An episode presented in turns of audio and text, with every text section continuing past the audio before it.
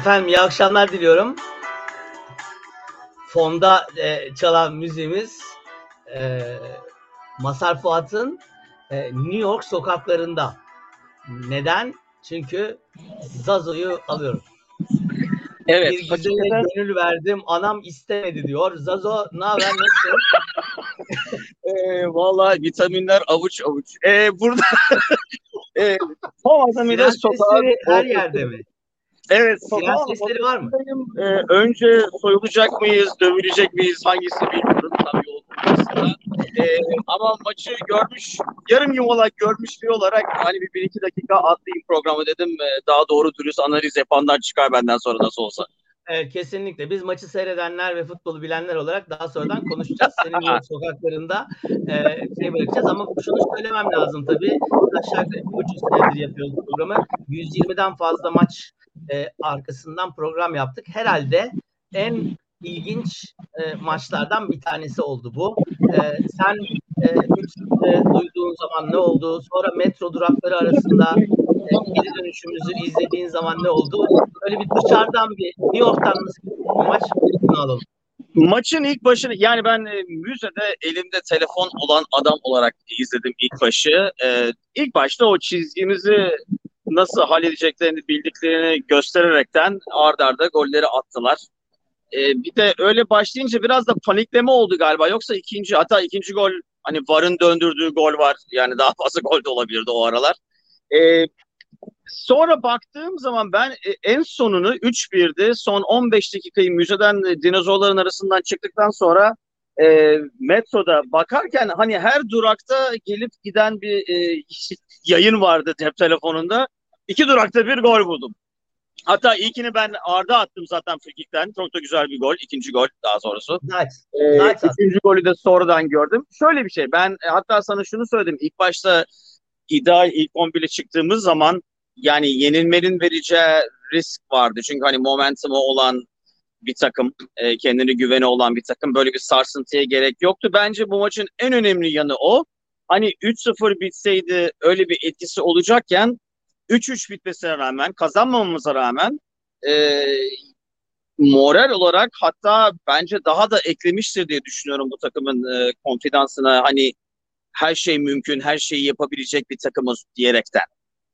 Evet çok doğru. Bu arada e, Cevahir'in e, tüyosunu ileteyim. Diyor ki önce dövüyorlar sonra soyuyorlar. Usul diyor böyledir diyor o bilir onları. yani. E, bu, burada şöyle bir şey. E, sevgili Ege ile ve Murat Hocam'la birlikte izledik maçı. Maçın bitimine 20 dakika kala Ege de çok iyi bir Fenerli. Murat Hocam iyi bir Galatasaraylı. E, Ege ile birbirimize döndük. Dedik ki bak bu maçın dönebileceğine biz inanıyorsak Fenerbahçe değişmiş demektir.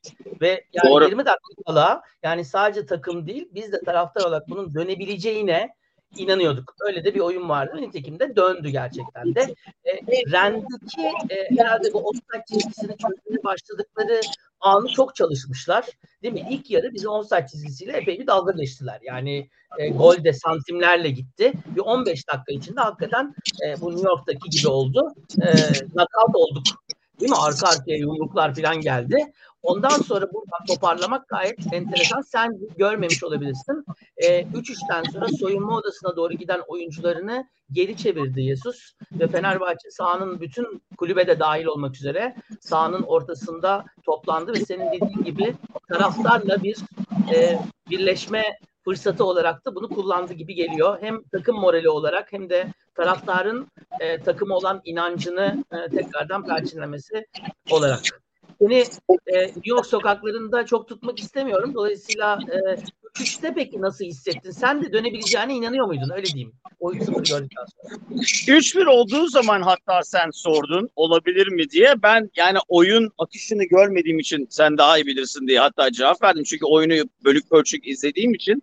Ama şu var e, onu söyleyeyim kaçmadan önce. E, şunu görüyoruz ki yani o sonda yaptığında söylediğinde bunu gösteriyor ki bir kültür aşılıyor Jesus yavaş yavaş. E, yani o o da onun bir parçası ve ilerisi için çok iyi sinyaller. Ee, yani bugün bunu yapan takım e, o mantaliteyle ileride zorlandığı bir maçta 80. dakikada 1-0 geride bile olsa hiç belli olmaz deyip devam edecek bir takım. O bir. Ee, takımın maç içinde biraz e, hani değişiklik yapmasının mümkün olduğunu gösteriyor. Çünkü yani herifler unutmadılar nasıl offside e, çizgimizi yeneceklerini. Onu düzelttik. Ondan sonra bir daha yapamadılar ilk başta yaptıkları kadar.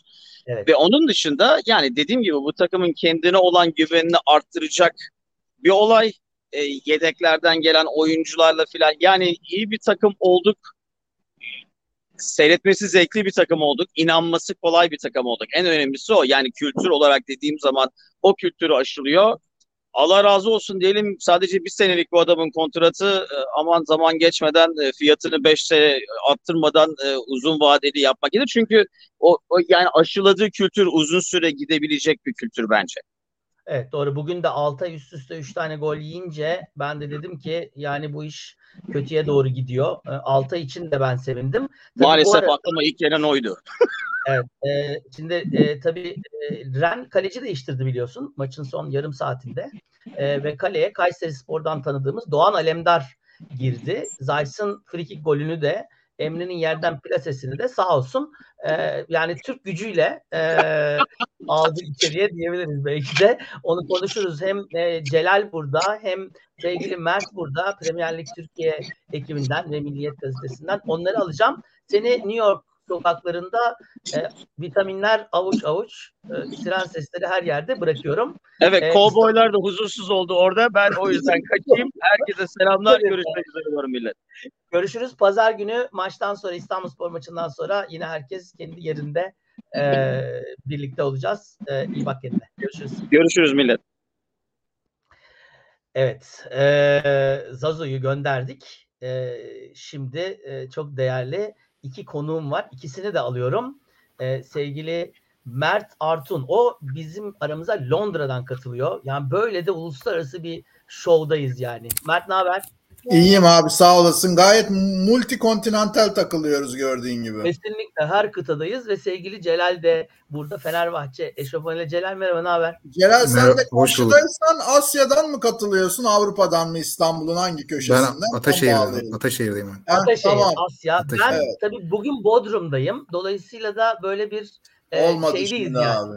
Evet kesinlikle Asya, Asya ve Avrupa ve evet üç kıtada birden. Peki şimdi maçı konuşalım biz. E, Zazo e, valla hayatının maçlarından birisini kaçırdı. Yani değil mi? Bu gerçekten de e, herhalde bizim Avrupa tarihimizdeki en klasikleşecek maçlardan bir tanesi gibi.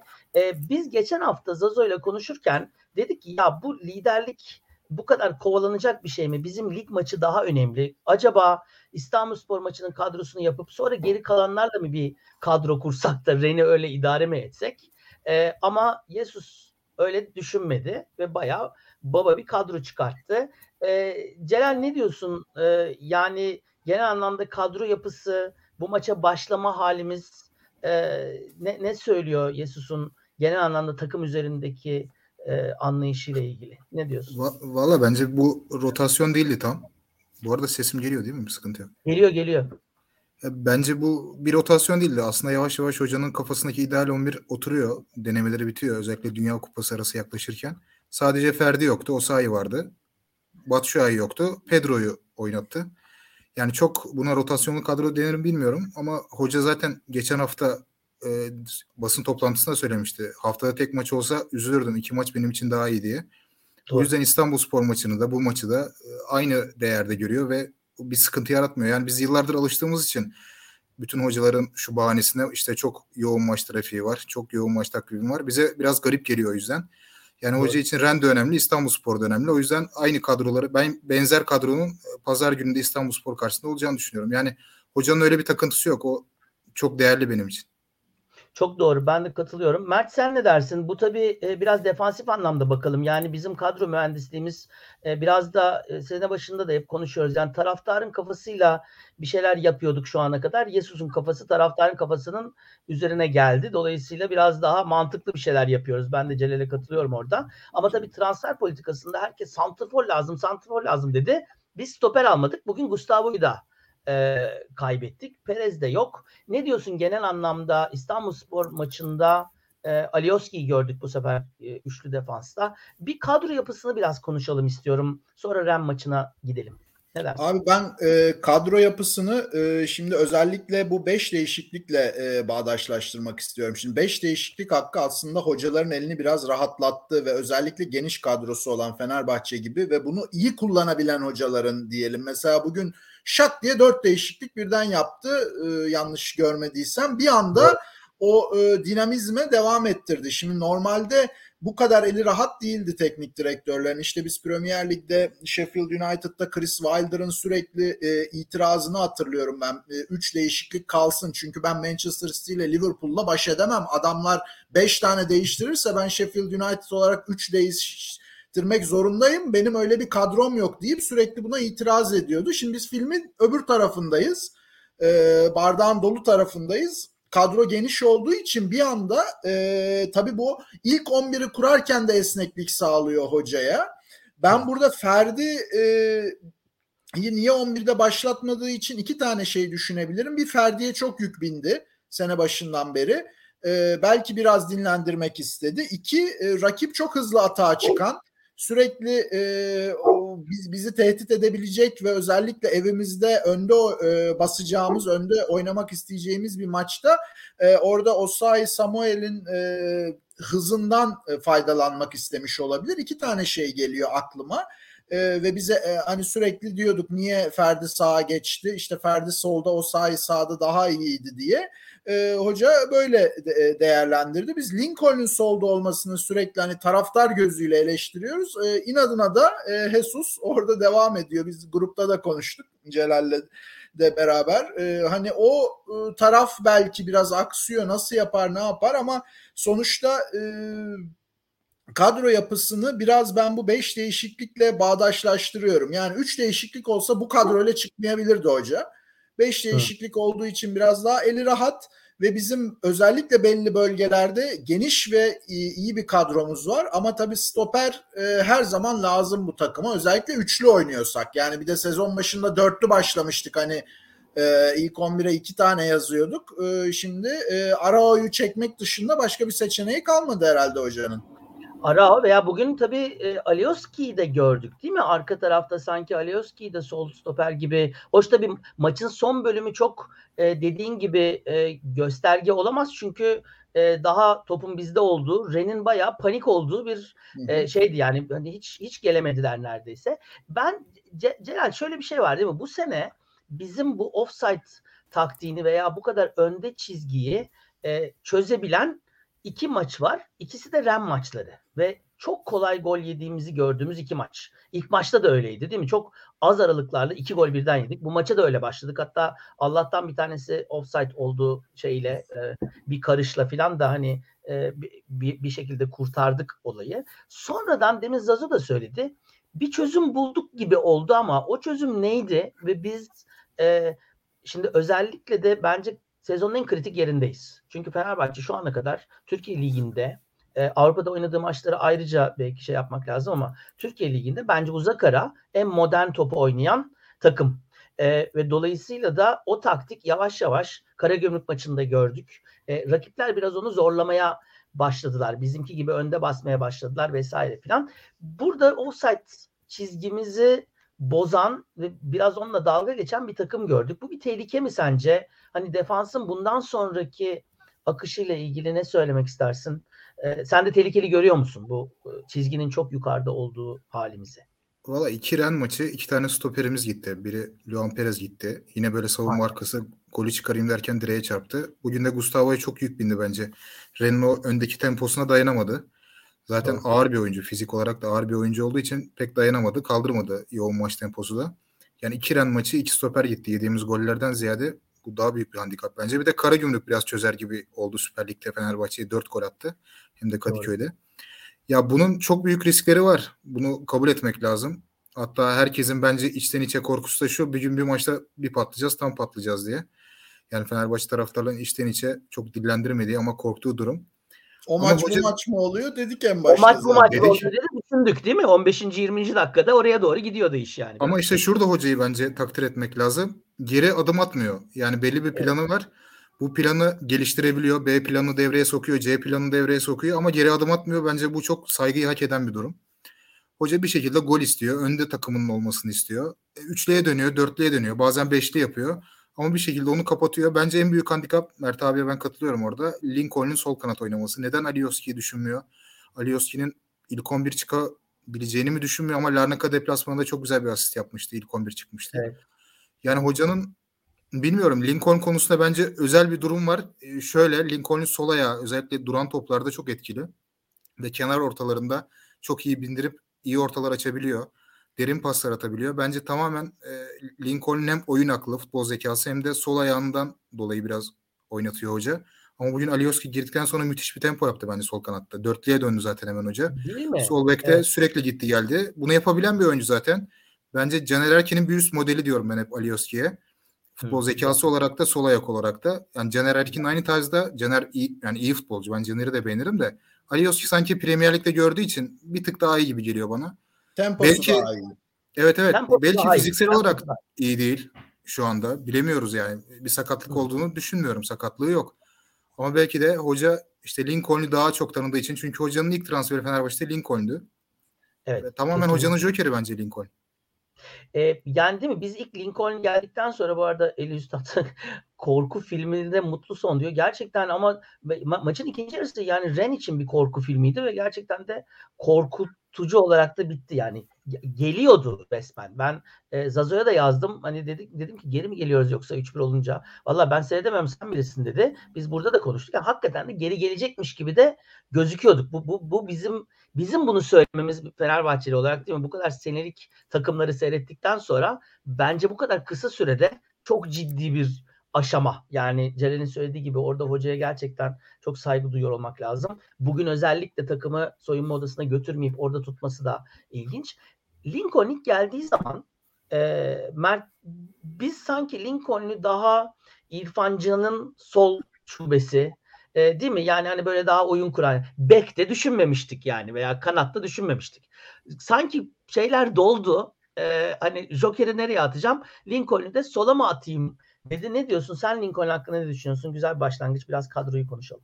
Şimdi e, biz tabii e, hoca geldiğinde dörtlü savunmayla başladı. Sonra üçlüye döndük. Biliyorsun geçen seneden bir üçlü e, sanki böyle fobisi gibi bir şey olmuştu. Hani üçlü oynayan dünyada tek takım bizmişiz gibi. E, ama dörtlü başlayınca tabii Lincoln farklı. Bir de o hangi maçtı? Bir frikikten bir de e, harika bir kesme gol attı. iki gol attığı bir galiba Avrupa maçı var e, o maçtan sonra Lincoln'un üzerindeki e, e, bakış, Lincoln'e bakış da farklı oldu. Ve biz sanki hani aradığımız forvet arkası araya pas atacak, harika asistler yapacak, biraz hani sanki böyle e, Alex'i andıracak mı acaba derken e, bir anda e, sol kanada döndü. Ee, tabii ilk başlarda boca, oyuncu da bocaladı. Yani Lincoln'un ilk işte iki ay önceki solda oynayan Lincoln'le şimdiki Lincoln de biraz daha farklı. O da zamanla adapte oldu. Burada tabii Celal'in dediği gibi hocanın biraz inatçılığı ve ben e, tabii kredisi de artıyor hocanın şu taraftar gözünde. Biz iki sene önceki Fenerbahçe olsaydı evimizde 3-0 geriye düşseydik o tribünleri hayal bile edemiyorum. Yani orada e, kenarda koku olsaydı fark etmez Ersun Yanal olsa bile yani taraftarın en çok desteklediği hocalardan biri olsa bile ama Jorge Jesus'un e, o kadar e, bir kredisi var ki ki ben 2-0 olduğunda bile dedim ki ya 3 olur sonra biz 4-3'e mi gideriz acaba? Yani ben bile bunu düşünüyordum ki tribündekileri de tahmin edebiliyorum. Sizi de tahmin edebiliyorum. Herkeste o hava var. Ee, yani ben kadrodan da biraz oraya döneyim. Ee, o hava olduğu için de işte Lincoln'un orada evet sırıtıyor mu? Bence sırıtıyor. Ee, hani e, farklı bir çözüm bulunabilir ama Lincoln de kolay vazgeçilebilecek bir oyuncu mu? Bunu da tartışmak lazım. Yani e, biraz o da e, belki orada verimini arttırabilse e, soldan daha fazla etkili olabilse işte geçen maç Celal'in dediği gibi Alioski asistle başladı e, evet. Kıbrıs deplasmanında. Yani Alioski'yi solda e, yani şunu düşünüyorum ben. Şimdi Lincoln'u hücum için orada kullanıyor desek Alioski de kötü hücum etmiyor. Hani ikisinin de savunması kötü. Baktığın zaman ama Alioski bir nebze daha bek ya da işte kanat beki oynamaya alışkın bir adam. Hani e, ama hoca Lincoln'e inatla görev veriyorsa bir bildiği vardır diyoruz.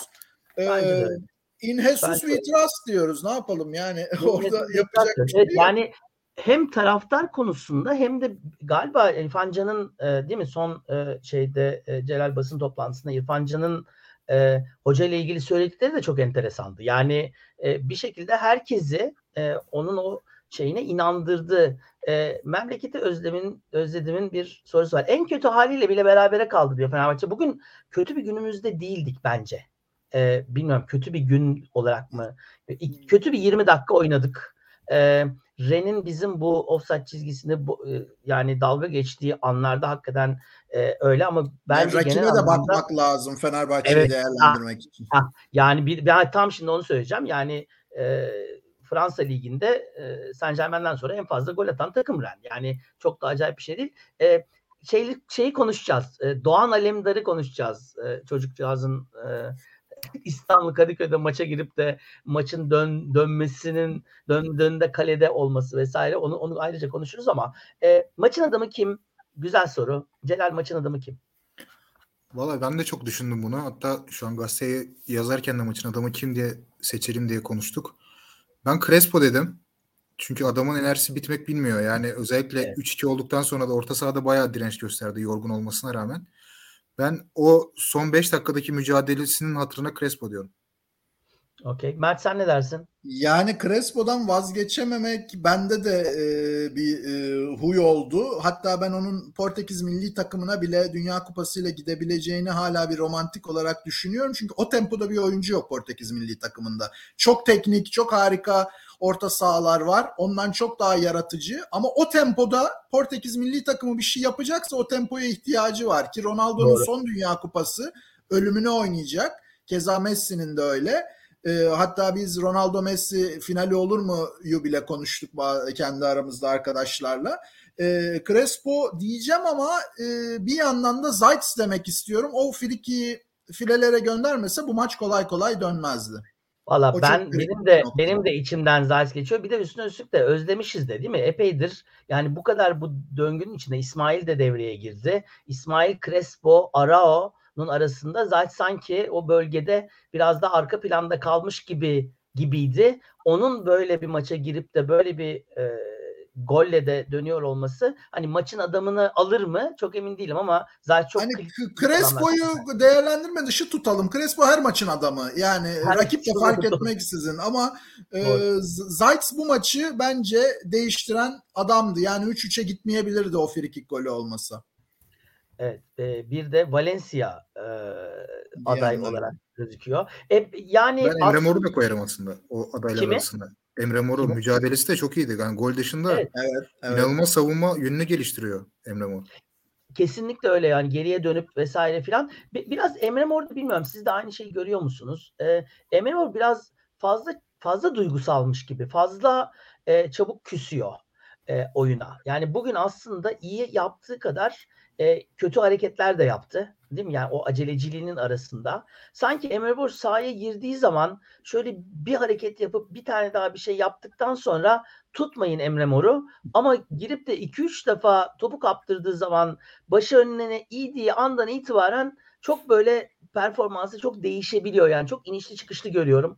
Bilmiyorum Celal sen katılır mısın buna? Yoksa Emre Mor hakkında sen ne düşünüyorsun? Yani Emre Mor bu sene başka bir seviyede oynuyor bence. Bu da Jesus etkisi. E, direkt etkisi yani hocanın. Duygusallık şöyle artık eskiden Emre Mor ne yapardı? Ya hocasına küserdi ya arkadaşlarına küserdi. Hiçbir şey bulamasa tribüne döner küserdi. Ama artık öyle bir durum yok. Kendi kendine kızıyor. Bu bence tam tersi olumlu dönüyor o kendine Doğru. kızmaları. Gidiyor daha fazla pres yapıyor. Belki kart görüyor, belki faal yapıyor ama o pres beni yani mutlu ediyor bir taraftar olarak her şeyden evvel. Çünkü Emre Mor'un geliştiğini görebiliyorum. Bugünkü maçta da oyuna girdi. Mesela son lig maçında da yine sonradan girdi. Yine müthiş bir katkı verdi. Sürekli Evet. presi vardı. Sürekli bir savunmaya dönüşü vardı. Yani Emre Mor'dan özellikle Dünya Kupası sonrasında daha da umutluyum. Çünkü o Dünya Kupası'ndaki 40 günlük arada fiziksel olarak daha da gelişeceğine inanıyorum ben. Takım çünkü Antalya'da kamp yapacak bildiğim kadarıyla. O kamp süresince e, daha da gelişecektir Emre Mor. E, bana da öyle geliyor. Yani bu Dünya Kupası arası bence en fazla Fenerbahçe'ye yarayacak gibi geliyor bana da. İşin açıkçası. Çünkü zaten oturan ve demin Zazo da söyledi. Yani morali de yerine gelen e, son şimdi bu 3 artı Dinamo Kiev maçıyla beraber 4 maç. E, onu da atlattıktan sonra kazasız belasız ve umarım e, iki tarafta da lider olarak e, zannediyorum o Dünya Kupası arası bize çok iyi gelecekmiş gibi görüyorum. Şimdi tabii Mert'in e, eski kalecilik geçmişi olduğunu biliyoruz. Dolayısıyla e, bir e, olgun bir Buffon olarak iki kaleci e, bize değerlendirsin istiyorum. Önce Altay tabii. E, tribünün niyeyse niyeyse hani milli bunu konuşuyoruz biz yayınlarda. Milli takıma olduğu zaman Uğurcan kim ulan Türkiye'nin en iyi kalecisi Altay diyen adamlar Fenerbahçe maçında Altay çöp diyebiliyorlar. Ya bu o mantık hatası nerede şey yapıyor onu bilmiyorum ama bu maç itibariyle 3 e, gol ve Altay'ı e, bir değerlendirir misin bize? Nasıl gördün Altay'ı? Abi şimdi Uğurcan tepkisin doğal Trabzonspor'un kalecisi. Yani Malatya Spor'un kalecisi olsaydı farklı bakılırdı. Ha bu arada evet. Uğurcan'ı ben de mental olarak çok beğenmiyorum. Çok yetenekli bir kaleci ama mental problemleri nedeniyle bir de çok fazla abartıldı. Klasik e, biliyorsun Türk e, medyası. E, hani Trabzonspor'dan bir Yusuf Yazıcı gitti e, o kadrodan. Abdülkadir'i de göndermediler, yazık ettiler. Uğurcan da gitmedi, kaldı. Artık gider mi, gitmez mi ya da 20'ye gidecekken 3'e 5'e mi gider?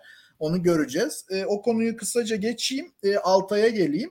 Şimdi Altay'da benim gözlemlediğim e, yani biraz mental eksiklik abi. Yetenek e, yani Altay'ın yeteneğini tartışmak bana düşmez. Şimdi kaleci bir kere zaten geç olgunlaşan biz yani FM'de bile oynarken her zaman her oyuncunun bir e, en verimli çağı vardır. Kaleciler 30'dan sonra başlar e, futbol menajerda bile. E, hep onu öyle ayrıştırırlar. Şimdi Altay çok genç yaşta Fenerbahçe'nin kalesine geçti. E, kötü gittiğimiz sezonlarda doğal olarak çok fazla kurtarış yaptığı için hep kahraman oldu. E, ama biz hep e, neyi bildik? E, yani işte ben büyürken Rüştü vardı. Engin'den e, kaleyi devralmış. İşte bizi Trabzon deplasmanında herkes e, Oğuz Aykut'un golüyle şampiyon olduk e, der 96'da ama Rüştü'nün Hami'nin iki tane frikiğini 90'dan çıkarmasıyla şampiyon olduk biz. E, yoksa Oğuz Aykut sabaha kadar gol atsa e, o maçı kazanamazdık. E, o frikikler çıkmasaydı. Yani bize e, Altay'ın bunu yapması lazım.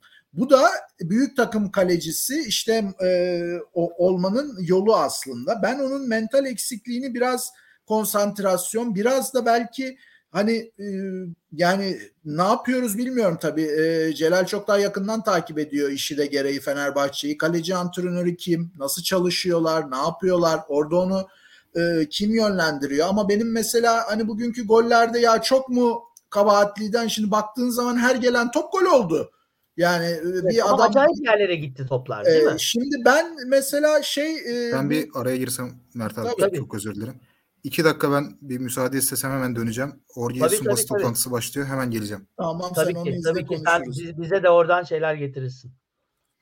Ee, şimdi burada e, bence e, hangi goldü biz? Üçüncü golü mü Plase ile yedik e, sağından? Biz üç. Evet. Ama tam köşeye gitti yani o da değil şimdi mi? Yani... Abi şöyle ama bak şimdi orada ben sana kalecilik e, e, ola kaleci gözüyle değerlendireceğim o pozisyonu. Şimdi rakip oyuncu topla sürüp ceza sahasının Altay'a göre solundan bize göre sağından içeri girerken üç kere kafasını kaldırıp içeri baktı. Eşittir orta yapacak, pas verecek. Altay'ın daha o kadar solda kalmasına gerek yok. O oyuncuyu takip edeceksin. Küçük bir adım, yarım ya da belki 0.75 adım sağa atacaksın ki içeride pas çıkardığında vuran adam için hem kalenin ortasında ol hem de kenarlara attığı zaman hamle e sen tabii o kadar solda kalırsan o top da o kadar dibe giderse o topa müdahale edemezsin. Şimdi hani hiç hatası yokmuş çok güzel yere gitmiş top gibi görünebilir. Evet ama bana sorarsan bu seviyede bir kaleci e, Altay seviyesinde Fenerbahçe'nin kalesinde işte milli takımın kalecisi diyorsak e, bu seviyede orada e, artık o pozisyonu süzeceksin. Bir adım sağına atacaksın. Adam köşeye de vursa çıkarma şansın olacak. Yine gol yiyebilirsin. Ama Doğru. yani böyle o hani Pickford'u eleştiriyorlar ya T-Rex 50 diyorlar. Ee, evet, öyle oldu değil mi? Kalıyor böyle hani o pozisyona evet, düşmeyeceksin. Evet, Ee, doğru. yani Gerçekten burada e, ya bunu hani ben anlatmayayım Altay'a yani ben halı sahada kalecilik yaptım ama görüyorsun yani kaleci olarak hissedebiliyorsun anlıyorsun. Oturup büyük sahada ben hayatımda 3 kere 5 kere maç yapmışımdır ama bu o pozisyonun özeti bu. Tabii ilk gol herif çok güzel yere attı. E, ikinci golde bir de offside'den yediği de yine adam hayatının golünü attı. Hayatının bir- golünü attı kesinlikle. E, Turgay Şeren'in rahmetli bir eleştirisi vardır. Kaleci sağına sol elle uçmamalı, sağ eliyle uçmalı der e, rahmetli. E, benim hatırladığım. Orada mesela çoğu kaleci bu hatayı yapıyor. En üst düzeyde kaleciler bile yapıyor. Yani Ters sağına eliyle. sol elle ters elle uçmaman lazım. Hani sağ elinle uçup o, orada biraz ki Altay'ın boyu da var. Yani oraya solla uçarsan tabii o topu tutamazsın. Ama e, hani ben bunu Schmeichel'dan hatırlıyorum. Her yere düz elle uçardı. Güzel Tamam uçardı, çok doğru. iriydi e, vesaire ama bunu mesela Schmeichel'da hiç ben görmedim. Biz büyürken Evet. kaleci dedin mi Schmeichel vardı. Genelde evet değil mi? Altay'ın genelde hani sağa doğru uçup solla çıkarttı Evet. vesaire filan falan gibi.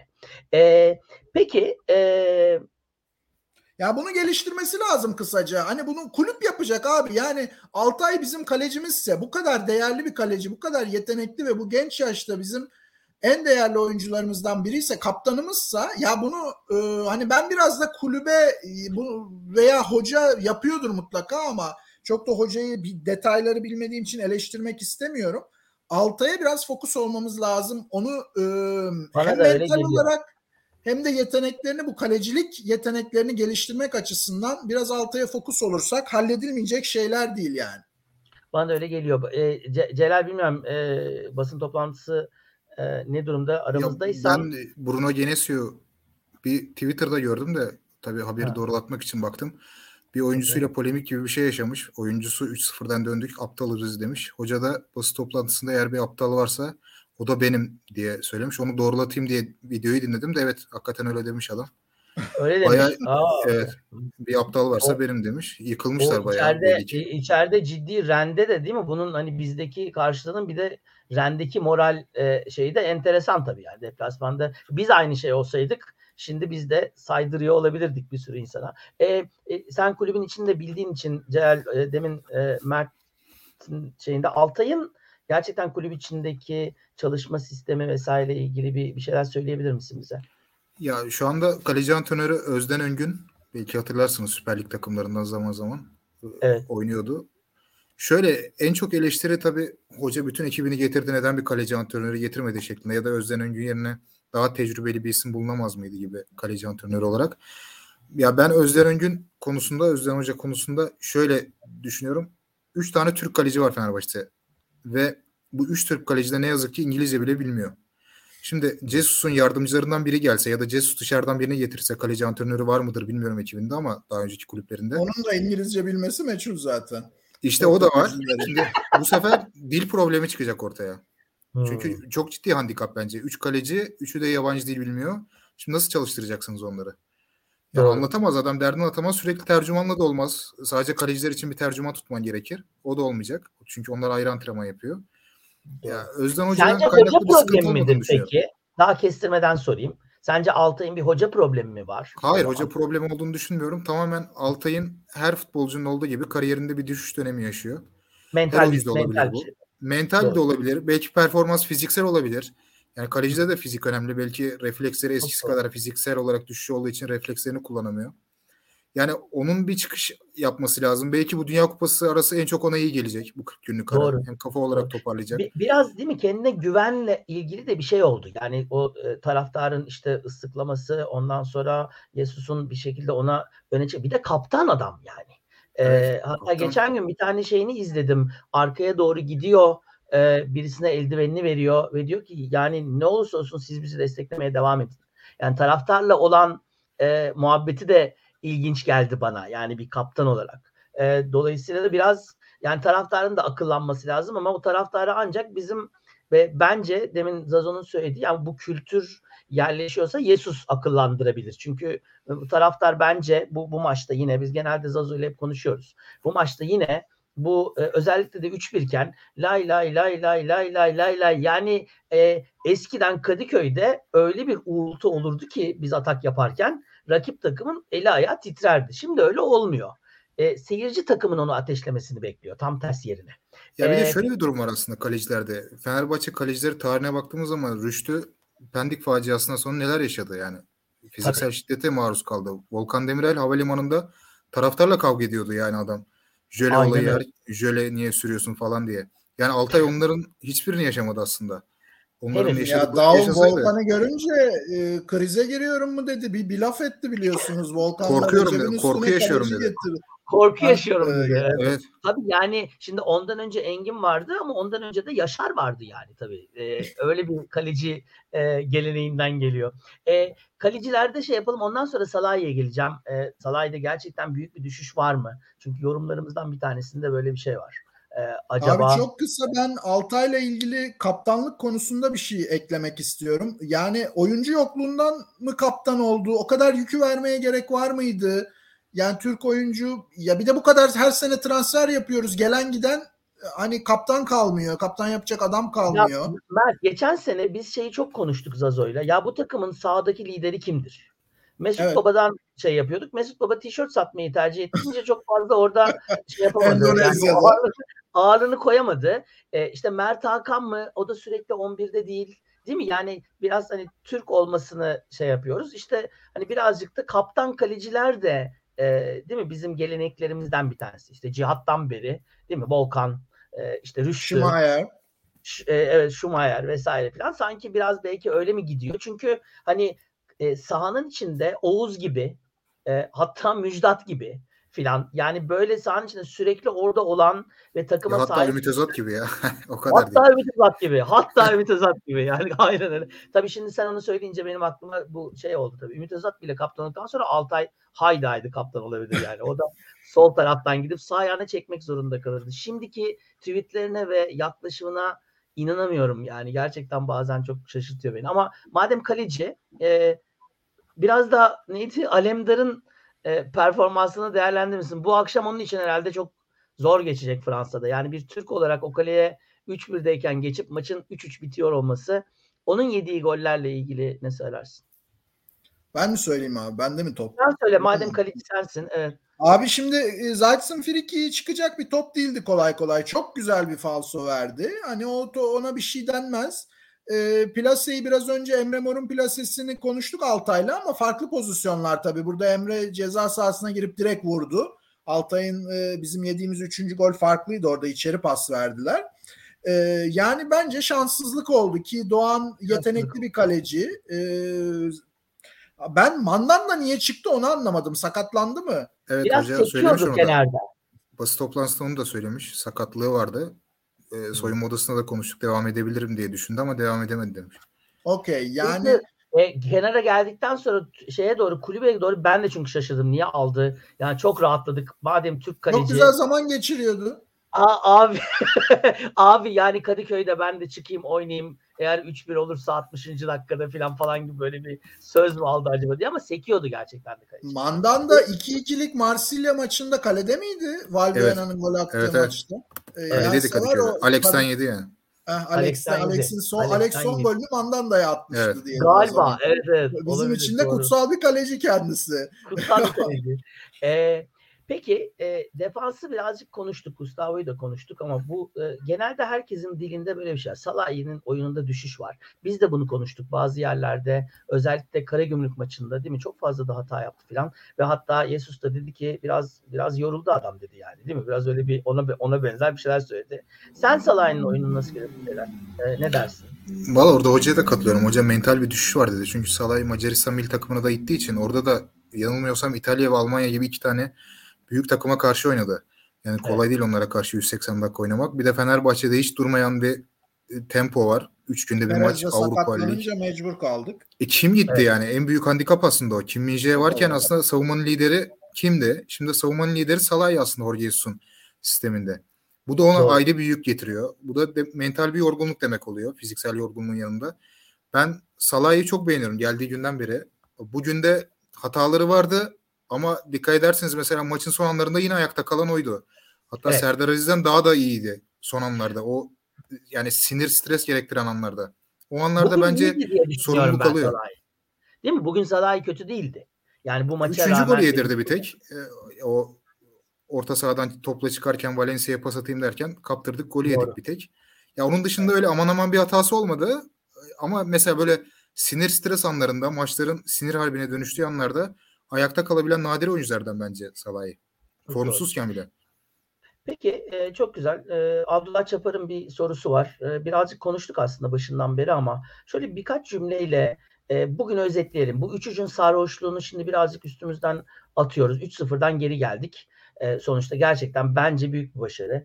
Oyun olarak nasıl buldunuz Fenerbahçe'yi? Şimdi tabii neyle karşılaştırdığımız önemli bu senenin geri kalanıyla karşılaşacağız. Çünkü geçen seneyle falan karşılaştırmak herhalde haksızlık yani. Geçen sene falan böyle bir ondan önceki sene veya hatta ondan önceki sene ya biz epeydir Fenerbahçe böyle bir oyun oynarken zaten görmüyorduk. Yani dolayısıyla e, ancak karşılaştırdığımız bu senenin performansları içinde bence olabilir. Yoksa Fenerbahçe kötü oynadı demek hakikaten e, ne diyeyim terbiyesizlik olur diye düşünüyorum yani. Bütün futbolculara da saygısızlık da olur. E, ama genel anlamda bütün seneye baktığınız zaman bir e, hani bu mental yorgunluk Kasım 12'ye doğru giderken hafif böyle bir düşüş görüyor musunuz sizde? Yoksa olarak nasıl buldunuz? E, önce Mert'e gidelim sonra Celal'e aynı soruyu sorayım. Abi ben e, şöyle değerlendireyim. Şimdi bu maç özelinde bir kere çok erken golleri yediğimiz için hani topla daha çok oynayan, e, işte daha çok korner e, kullanan, daha çok şut çeken takım biz olarak görünüyor olabiliriz. Bu ayrı. Bu maçın özelinde erken geriye düşmekle bağlantılı bir istatistiksel veriler. Ancak ben oyun olarak da biz geriye düşerken de kötü oynamıyorduk. Yani İrfan orada biraz e, Türk futbolcu olmayıp da yabancı futbolcu olsaydı e, şunu kastetmeye çalışıyorum. O bir pozisyonda çok güzel bir şut çekti. O biraz daha evet. sakin kalabilseydi o şutta o topu gol atardı ki İrfan hani Avrupa'da ve Türkiye'de ceza sahası dışından en çok gol atan oyunculardan biri. Ee, o, o gol olabilirdi. Başka pozisyonlarda yakaladık. Bir sıfırken de yakaladık. Hani biraz daha günüm gün demeyelim de işte futbolun şansı bir de adamların kaleyi bulan dört topu var. Üç gol yemişiz. Yani her geldikleri gol oldu. İşte offside oldu biri de. Yani onu da sayarsan beş tane top kaleyi bulmuş dört tane gol yemişsin. Ee, hani evet yani kötü, kötü diyemeyiz e, hiçbir zaman. E, geriye düştüğümüzde tamam o süper e, savunmadaki sağlam Fenerbahçe yoktu ama biz e, rakibe göre değerlendirelim. Hep yani ilk başta da söyledim. Rene Rene göre değerlendirelim. Yani biz bu takımla deplasmanda da başa baş oynadık. Burada da başa baş oynadık. Ee, saha fark etmeksizin. Ben buna bakıyorum. Bu takımı Çok bu li, e, grubun en güçlü takımı Ren ki e, hani e, uzak ara. E, uzak ara ve uzak ara, uzak ara en güçlü takımı evet, yani bütçe olarak da e, işte yetenek olarak da hani Fenerbahçe'nin de çok yetenekli oyuncuları var ama oynadığı e, lig olarak da herhalde oynadığı öyle. lig olarak da fizik fizik kapasitesi olarak da e, her anlamda güçlü bir takım. Hani biz e, yani işte ilk maçtan önce çok e, güzel bir yorum vardı. Ben çok gülmüştüm Twitter'da. Yani Kim Min 20 milyon euroyu vermeyi göze alan bir takımdı biliyorsunuz. Ren sonra Napoli'ye gitti Napoli araya girince. Doğru yani biz böyle bir takımla baş edemeyiz gibi yorumlar vardı. Bunu daha tabii e, farklı kelimelerle ifade etmişlerdi ama ben burada yumuşatayım. E, şimdi böyle bir takımdan bahsediyoruz. Hani Fransa'da e, bütçeler gayet yüksek. Ren'in bütçesi de keza öyle. O anlamda ben rakibe göre değerlendiriyorum. Gayet iyi oynadık. Bu takıma karşı 3-0'dan dönmek e, çok büyük başarıdır. Hani kendi evinde değil deplasmanda da 2-0'dan döndük. Hem de ikinci yarı döndük. Yani evet, toplamda 5 5 golden geri geldik Rene evet, değil mi? Evet, yani o anlamda Fenerbahçe oyun olarak hocanın da katkısı, değişiklikleri tüm takım olarak bireysel hatalar sayarız ama e, gayet iyi oynadık ve bence e, bu grubu lider bitirmeyi de hak eden bir oyun oynadık diyorum. Bence de öyle. Ee, Celal sence hem e, onu değerlendirmeni rica ediyorum hem de haftaya e, Polonya'da Dinamo Kiev maçında e, nasıl bir performans bekliyorsun? Bu bu muydu yani bizim aşacağımız engel? Buradan grup liderliğine gider mi Fenerbahçe? Yani Rennes'den bahsedeyim önce. 290 milyon euro sanırım kadro değeri. Ve Paris Saint Germain'le beraber Lig 1'in en değerli takımlarından biri. Tabii Paris Saint Germain'e kimse yaklaşamaz da şey olarak söylüyorum ligdeki değer sıralaması olarak. Ve Bruno Genesio gibi bence çok önemli ve değerli bir hocaları var. Ben Bruno Genesio'nun çok kaliteli bir hoca olduğunu düşünüyorum. Fenerbahçe'de çok iyi çalışmış. Özellikle ilk yarıda ilk 30 dakikada 4 gol oldu. Biri offside'tı. Yani inanılmaz çalışmış. Bence bugüne kadar Cesu en iyi çalışan ve çözen hoca oldu. Onun dışında şunu eklemek lazım. Bence Fenerbahçe şu anda duran top konusunda hem Avrupa Ligi'nde mevcut takımlar arasında Şampiyonlar Ligi takımlarını saymıyorum. Avrupa Ligi takımları arasında ve Süper Lig'de en iyi duran top kullanan takım bence. Bunu hiç abartmadan söyleyeyim. Yani Fenerbahçeli olduğum için söylemiyorum. Gerçekten öyle. Hocanın çizdiği setler, oynattığı duran toplar, taçlar da dahil buna bu arada. Taç atışları da. Yani Bugün, o konuda çok e, şanslıyız. Çok, çok pardon çok doğru Celal. Bugün hatta şunu konuşuyorduk maçı seyrederken. İlk başta Ferdi'ydi değil mi? Uzun taç atmaya başladı. Sonra İsmail'i gördük. Bugün Lincoln'u da uzun taç atarken gördük.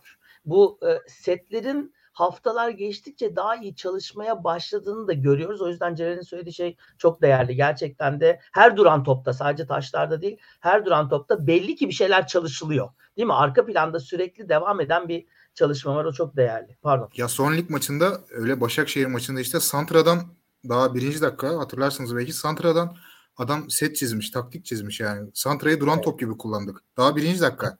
Maça çok başlangıç. Doğru. Yani o, o yüzden dedim Fenerbahçe bence şu anda Avrupa Ligi'nin en iyi duran top takımı. E bugün ilk gol İrfancan duran top. Orta Valencia gol. Zaten Zayt söyle. Frikik. E, o Doğru. yüzden çok güveniyorum Fenerbahçe'ye o konuda. Geri düştüğü maçlarda. E, önümüzdeki hafta yine Lucescu. Yani yine kritik bir an yine Lucescu. Yani ilk aklıma o geldi. Bugün bir baktım Larnaka Dinamo Kiev maçı da 3-3 bitti. Ya Larnaka'nın ben galip gelmesini çok istiyordum ki Dinamo Kiev'in tamamen bitsin şansı.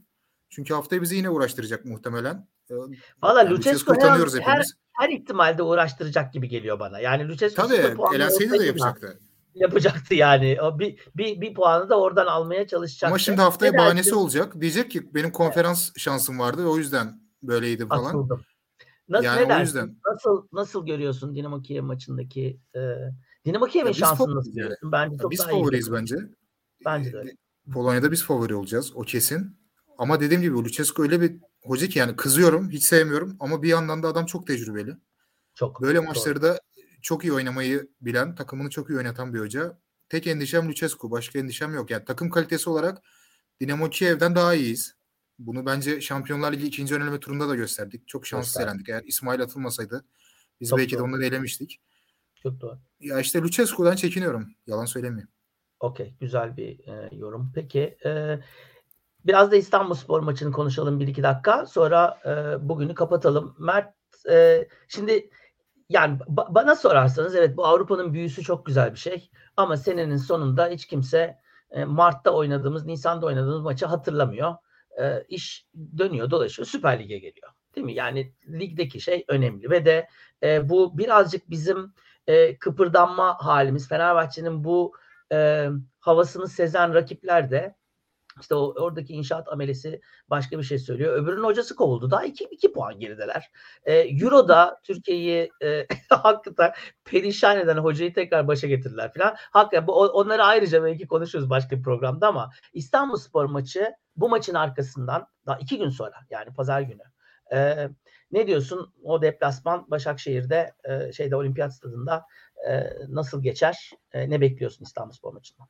Yani e, Fatih Tekke de Fenerbahçe'yi sevmez e, diye konuya başlayayım. Çok e, hani Doğru. Fenerbahçe yani, kim seviyor ki zaten ya. Hani, ner, hani kimi getirseler e, Fenerbahçe'yi sevmeyenlerden seçmişler. Dediğin gibi seçerek çok Fenerbahçe'yi sevmeyenlerden ama şimdi Fatih Tekke'nin e, kendi e, kişiliği ayrı. Tabii İstanbul Spor'un yapabilecekleri ayrı. Şimdi biz aslında bakma yıprandık da bu maçta. Yoruldu herkes. İşte e, Gustavo Henrique evet. hafif sakatlık geçirdi. Kim oynayacak, ne yapacak? Bir de oyuncular şimdi e, futbolcular bu kadar e, mental olarak zor bir maçtan çıktıktan birkaç gün sonra e, ve ligin dibinde işte hocası gönderilmiş bir takıma ne kadar konsantre olacaklar? E, bunlar önemli. Olimpiyat stadı futbola çok müsait bir stadyum değil. Hani do, belki dolsa 80-90 bin kişi orayı doldursa bir ortam atmosfer Şampiyonlar Ligi finali için okey ama e, dolmayacak muhtemelen. E, o ortamda atmosfer de olmayacak. Belki küçük bir statta olsaydı daha kolay konsantre olurdu oyuncular. Zor maç. Hiçbir zaman kolay maç yok. Ama senin ilk söylediğine ben şahsen katılmıyorum. Ben her zaman Avrupa Kupası maçlarını e, çok e, hatırlıyorum ve hatırlamak istemediğim bir sürü anılar var. Yani o da e, e, David Villa'nın Zaragoza'da oynarken Anelka'yı hazır yeni almışken o elendiğimiz e, Zaragoza maçlarından da tut. Yani e, neydi o Şikertel'in mi geri pasıydı Krosnodar'a elendiğimiz yani Celal Varlar. hatırlar böyle şeyleri. Evet. Yani Varlar böyle saçma Krasnodar. sapan elenmeler e, işte o Ivan Bebekler yani biz Hey, Avrupa'da Rıdvan'ın Rıdvan'ın Rıdvan'ın e, istifa ettiği maç o E, neydi? ya Maç hiç şey sonra takımı, Rüştü'nün e, içeri aldığı MTK Budapeşte maçı. Tam otobüse bindim üniversiteye gidiyorum. Bravo. Ertesi gün Ankara'da üniversiteye başlayacağım. Otobüse binmeden radyodan dinliyordum.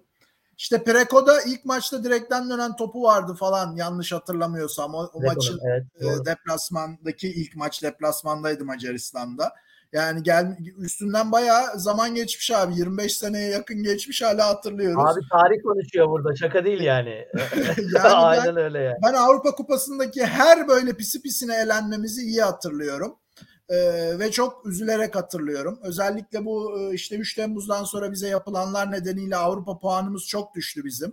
Biz hiçbir zaman Jorge Jesus'un geldiğinde ilk söylediği şeydi. Fenerbahçe'nin ne işi var bu önelemelerde? Nasıl bu kadar düşük Avrupa e, koefişiyenti var? E, olur tabii adamı göndermezsen yani e, baktığımız zaman Fenerbahçe gittiği zaman her zaman en yüksek puanı getiren takım olmuş bu ülkeye. İşte yedeklerle hiçbir zaman çıkmamış, her zaman grupta zirveye oynamış, elinden geleni yapmış. Ama o talihsiz elenmelerle de gereği kadar e, puan getirememişiz ve bunlar bence çok önemli. Yani bana sorarsan her sene ikinci olalım ama Avrupa'da sürekli Şampiyonlar Ligi'nde gruptan çıkan, çeyrek final oynayan, yarı finali zorlayan bir takım olalım ben tercih ederim abi. Şampiyonluk çok da umurumda Valla ben değil. de tercih ederim ama yani be- benim de değil ama yani galiba azınlıktayız. Celal sen ne dersin? Bu ağırlığı Vallahi bakarsan bizim artık- taraftar nabzını daha iyi tutan bir yerdesin sen. Bizim artık ligde şampiyon olmamız lazım. Yani 8 yıl O ayrı. Bu sene Fenerbahçe gibi konuşmuyoruz. büyük bir kulübe ya- yakışmıyor artık. Yani o iş yakışmama boyutuna, boyutuna geldi. Kupa alamadık. Hani Doğru. lig şampiyonluğu geçtim. Kupa bile yoktu. Ne Evet. Türkiye Kupası ne Süper Kupa. Doğru. Avrupa tabii ki çok önemli. Yani Zikolu günler, Aykut Kocaman'ın oynattığı yarı final bunlar çok değerliydi. Hatta Daum zamanında bile sürekli Şampiyonlar Ligi'ndeydik. Ama Doğru. Fenerbahçe'nin şu anda hocaya da ben yani Jorge Jesus hep onu söylüyor ona katılıyorum. Önceliğimiz bence de lig olmalı. Süper Lig. Evet. Yani artık makas açılıyor rakiplerle. İşin kötüsü o. Yani bu sene yine bir rakibine kaybetsen, ya Başakşehir'e bile kaybetsen şampiyonluğu adamlar ikinci şampiyonluklarını alacak yani şaka gibi. şaka değil ya gerçekten. O İstanbul yüzden- En- Spor'un bence de en güçlü rakibimiz onlar. O yüzden oradan hani Evet. İstanbul Spor maçına da bağlayayım. Ee, Atatürk Bağla, Olimpiyat evet. Stadı'nda 30 bin kontenjanımız olacak bizim. 30 bin taraftar gidebilecek Fenerbahçe'nin. O bence Süper. bir avantaj sağlayabilir. E, tribünü alma açısından. Rehavet konusunda hani hocası değişmiş, Fatih Tekke yeni gelmiş. Ama zannetmiyorum ya. Jorge Jesus'un takımında rehavet olur mu? Hiç zannetmiyorum. Şimdi aynı şeyi söyleyecektim. Jorge bu böyle bir rehavetli bir adam değil. Yani 90. dakikada maçı kazandıktan sonra bile kimseyi fırçalayamazsa dönüp yedek kulübesinde bir şeyler anlatıyor falan. Yani öyle bir gerçekten biraz Obradovic'in futbol şubesi gibi geliyor bana değil mi? Yani sürekli bir öğrenme e, şeyinde, e, öğrenme ve öğretme şeyinde. Dolayısıyla e, ben de rehaveti ben de düşünmüyorum. Fiziksel olarak bir düşüş olabilir mi Celal? Ya yine rotasyon yapacaktır bence hocam. Yine bir rotasyon yapacak. Mesela Ferdi oynatacak muhtemelen. Diri bir Ferdi olacak. Batshuayi ile başlayacak muhtemelen. Yine orta Rossi sahada belki herhalde. ben Rossi Arda gelecekler. evet Rossi bugün riske etmediler. Ufak ağrıları vardı. O yüzden hiç e, yani hoca riske atmadı.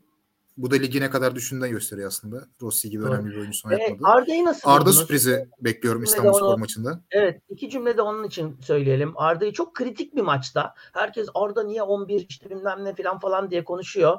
Bir şey maçında Larnaka maçında ilk 11 çıkardı ama bu maçta bekliyor muydunuz Arda'yı? Böyle kritik bir maçta ve gerçekten de ayağa kalkmamız gereken maçta gerideyken e, değil mi ilk defa büyük ihtimalle rahat bir maça değil de Arda'yı zor bir anda sahaya sürdü. Celal ne dersin Arda'nın e, onu kaldırması ile ilgili bugünkü performansı ile ilgili? Ya Arda herkes hani genç yetenek diye bahsediyor ama bence Arda yıldız. Yani yaş bence futbolda Doğru. çok rakamdan ibaret. Yani bu fonda şu an yaşlı mı ama oynuyor değil mi? 42 yaşında, 43 Doğru. yaşında ama yeni Evet. sözleşme yaptı. Ya futbol biraz yaş rakamdan ibaret. Arda çok zeki bir futbolcu. Biraz Allah vergisi. Allah Allah'tan gelen bir yeteneği var. Yıldız oyuncu o. Yani ben onu genç yetenek olarak görmüyorum. Benim için Doğru. genç yetenek yani kenarda oturan Yiğit Efe mesela stoper yedeği oydu. Altyapı, o Doğru. genç yetenek işte. O oynasa telaş yaparım ama Arda varken ben telaş yapmıyorum. Yani abartmayayım. Alex'teki rahatlığım inanın Arda da var yani. Kesinlikle haklısın. Zaten çok çok ciddi bir e, paralellik de var galiba. Mert sen ne dersin? Arda ile ilgili senden de iki cümle alalım. Ee, abi aynı kanaatteyim. Ee, Celal'in söylediklerine tamamen katılıyorum. Ee, orada hiç e, Arda'dan benim de şüphem yok. Ne zaman koysan oynar Ee, e, ve performans verir. Ee, zaten e, bunu da hani yaptı. Baktığın zaman e, işte Futbol Manager'ın yeni versiyonunu açtım ben. 10-12 milyon eurodan başlıyor değeri. Yani biz hangi Türk futbolcusunda gördük? Bir, birincisi zaten sadece Türk pasaportu var bunun. Gurbetçi de Evet. değil e, ve 17 yaşında daha. Yani bu bile çok önemli bir gösterge ki e, o, bu ne kadar yetenekli olduğunu bütün dünya biliyor Arda'nın. Yani bunu bizim konuşmamıza bile gerek yok E, ve çok olgun da bir oyuncu. Yani ufak tefek e, şeyler oluyor. Herkes yapıyor. E, bunu Messi de yapıyor, Ronaldo da yapıyor. Yapmıştır, yapacaktır da. Sonuçta e, insan, futbolcu ama bence her yerde rahatlıkla hocanın sahaya sürebileceği, duran top kullanabileceği, oyunu açabileceği, her türlü verim alabileceği bir oyuncu ve keyifle izleriz ve İstanbulspor maçında da oynarsa da hiç sırıtacağını zannetmiyorum. Bence de öyle. Ben de ilk Ben 11 başlayacağını görebiliriz diye düşünüyorum. Ben de ben de ilk 11 görebileceğimizi düşünüyorum. Ee, ümit ediyorum öyle olur. Sevgili arkadaşlar Premier Türkiye'nin değerli e, aynı zamanda e, Mert ve Celal e, özlemişim sizleri. Sizlerle futbol konuşmayı da özlemişim. Eyvallah, Allah'tan da New. York'taymış. Böyle rahat rahat konuşabildik. Yoksa bizi konuşturtmazdı yani. Abi Ee, adam sava- savaş muhabiri gibi cepheden bağlandı. Rüzgarlar falan ben arkada bombalar patlayacak, tanklar havaya uçacak diye bekledim ama aksiyon Abi pek New York. New York, New York biliyorsun bazen savaş alanından biri tehlikeli olabilir. Ne zaman soyulacağım diye bekliyordu. Dolayısıyla o da o da olabilir. Çok teşekkür ederim sevgili Celal, e, sevgili Ben Mert. teşekkür ederim. E, Biz teşekkür görüşmek ederiz. Üzere. İnşallah abi. en kısa zamanda yine bekleriz sık sık. Eyvallah görüşmek üzere. Herkese selam. Bay bay. Bay bay. Evet, e, Edo ve Zazo bugün e, ilginç ve değişik bir programla, güzel konuklarla e, bitti. E, Fenerbahçe 3, Ren 3 hakikaten de bu sezonun en e, ilginç maçlarından, şimdiye kadarki en ilginç maçlarından birisiydi. Güzel bir sezon oluyor. Ümit ediyorum sonunda e, güzelliklerle ve kutlamalarla bitecek. E, Kanarya Brothers'dan ben Edo, e, New York'taki Zazo'nun da adına e, herkesi sevgiyle selamlıyorum. Pazar günü e, ben Bodrum'dan geriye dönüyor olacağım. Dolayısıyla maç biter bitmez değil ama maç bittikten bir saat sonra İstanbulspor maçı bittikten bir saat sonra zannediyorum ikinci yarıda e, biz havada olacağız Tuna ile geriye doğru dönüyor olacağız. E, yani belki 45 dakika rötar yaparsa ilk defa bir rötar için belki dua edilebilir. E, belki maçın tamamını izler öyle uçarız. Ondan sonra maçtan sonra yine buradayız efendim. Kanarya Bros'u e, YouTube kanalından, Facebook'tan, Twitter'dan takip etmeyi, önermeyi, yorum yapmayı unutmayınız. Kendinize iyi bakınız. İyi akşamlar. Görüşürüz. Bu arada tabii sevgili Murat Hoca'ya da stüdyosu için teşekkür ederiz. Sevgili Ege'ye de maçı uğurlu bir şekilde, totemli bir şekilde izlediğimiz için ayrıca teşekkürler. Kendinize iyi bakın. İyi akşamlar. Bay bay.